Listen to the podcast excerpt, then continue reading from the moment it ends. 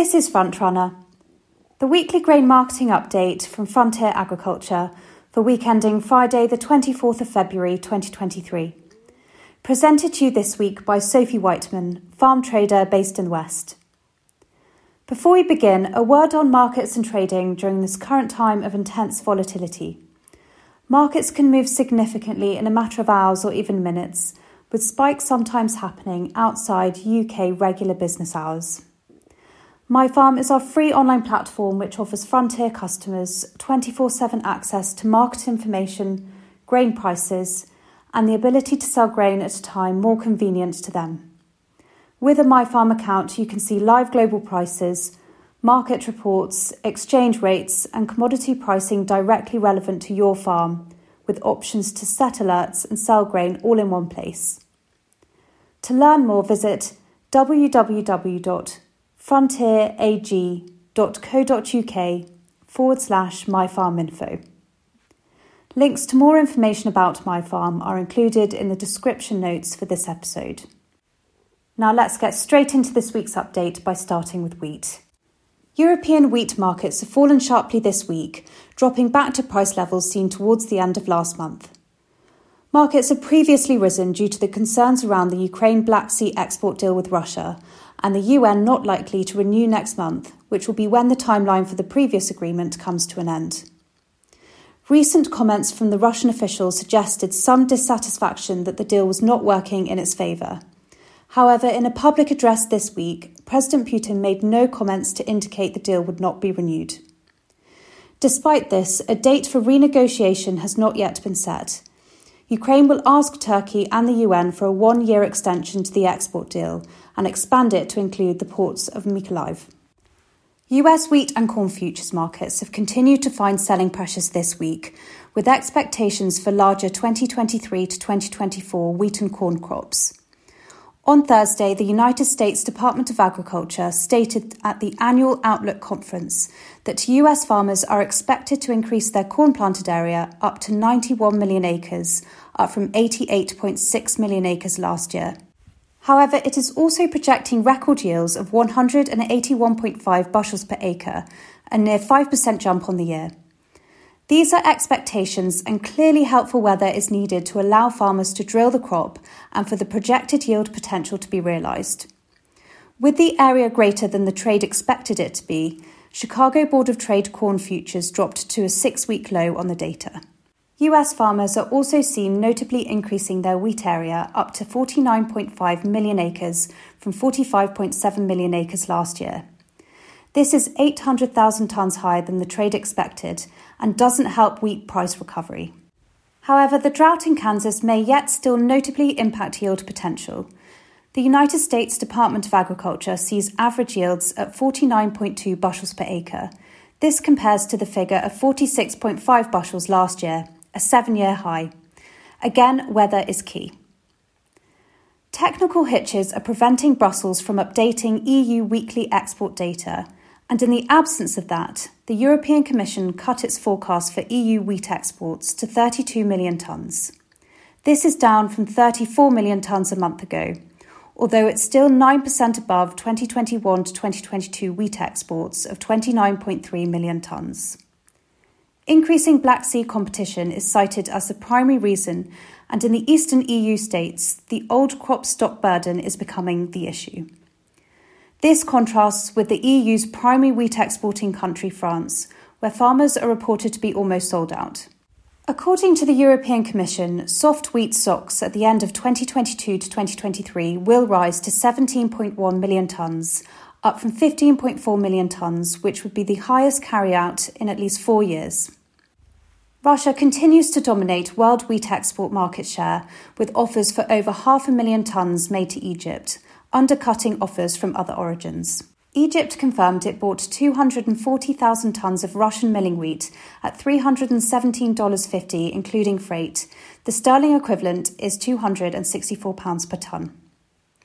Morocco, which to date this season has been one of the primary buyers of EU wheat, indicated it may turn to cheaper Black Sea supplies for its next spell of buying.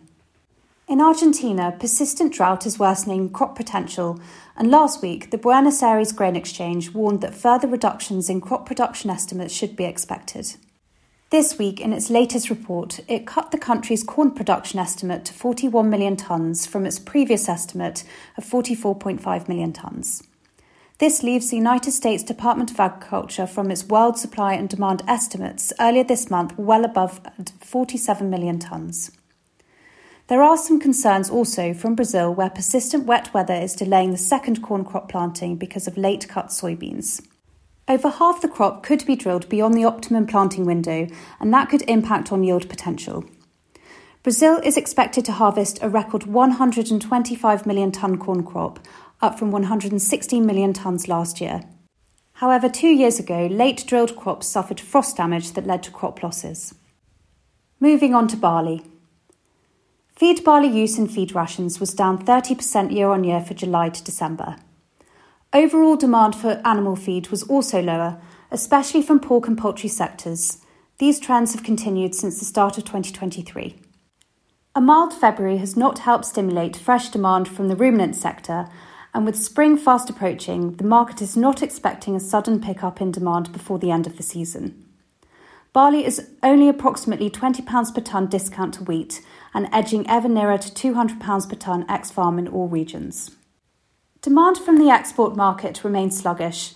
The UK has only exported 690,000 tonnes of barley since the start of February against a surplus on paper of approximately 1.4 million tonnes. Spain, Portugal, and Ireland have been the main destinations for UK feed barley exports this season, but the UK has faced stiff competition from Ukraine into the Spanish market in particular, which has been one of the main recipients of grain via the grain corridor. What happens next with the grain corridor will be key for old crop feed barley. However, current market sentiment is that it is likely to continue, with Ukraine asking for a 12 month extension rather than the four months previously. It has been a quiet week in the malting barley market with very little liquidity. Old crop malting barley still feels heavy, with a weighty surplus still to be exported, and domestic maltsters well covered for the season. Looking ahead to crop 2023, Frontier is offering a range of marketing options to help growers manage risk for their malting barley crops. Guaranteed minimum premium contracts, futures related distilling contracts, and malting barley pools are just a selection of the marketing opportunities available please speak to your local farm trader for more information. Looking at oilseed rape now. In the last month, rapeseed prices have been on a resilient rise, peaking at around £480 per tonne ex farm in England due to strong price performance in other oilseeds. This is mainly attributed to soybeans, which have been firm on the back of recovering world demand post COVID 19, combined with poor growing conditions in Argentina. This week, that price trend has reversed in rapeseed as traders come to terms with particularly heavy supply. Not helping the demand side of the equation was the slow offtake for rapeseed oil over the winter period, as inflation and the cost of living crisis slowed requirements from the end product side. This demand will be hard to recover before the end of the season. Key drivers for the old crop rapeseed price continue to be how quickly rapeseed from Australia flows into Europe, how quickly global demand recovers, and in South America, how quickly and efficiently the Brazilian harvest can be dispersed globally, and finally, how badly the Argentinian crop has been affected by the drought. For new crop rapeseed markets, there is plenty of time before global harvests come and stocks are replenished, meaning there are many variables that could determine prices in the meantime. Currently, crops look decent in Europe on a higher planted area, but drought is starting to become somewhat of a concern and moisture would be welcome soon to help crops progress. Australia's planted area is set to be well under last year's record 2 million hectares due to dry conditions and preferences to plant wheat, whereas Canada is looking to grow the same area as last year. Also in the mix for new crop markets is the escalation of Russia Ukraine tensions, which in- includes the aforementioned grain corridor potentially being interrupted. Ukraine has already exported the vast majority of its old crop rapeseed, so this would be a strong factor for new crop markets. Let's take a look at pulses. As wheat markets continue to rise and fall, feed bean values remain relatively steady but with limited domestic buyers. For export, its expected values will come under further pressure soon. This is especially likely to happen after farmers have drilled their spring beans and start to sell any balances left in store. With such limited trading activity on the old crop, there is zero demand for new crop beans, so it's extremely difficult to establish where the real value is. Peas are still trading at healthy premiums to bean values, with some feed parcels trading at £300 per tonne ex farm, and green peas suitable for micronising worth another £30 to £40 per tonne depending on location. And finally, I'm going to finish this report by taking a look at the fertiliser market. This week started with CF Fertilisers' new offer on UK ammonium nitrate. This latest offer is competitive against all European imports as it reflects the reduced and stable gas price, coupled with CF's ability to import ammonia from its US production sites. The limitation will be its production capacity for each month of offering, so do not delay a decision to purchase if product is needed for March, early April.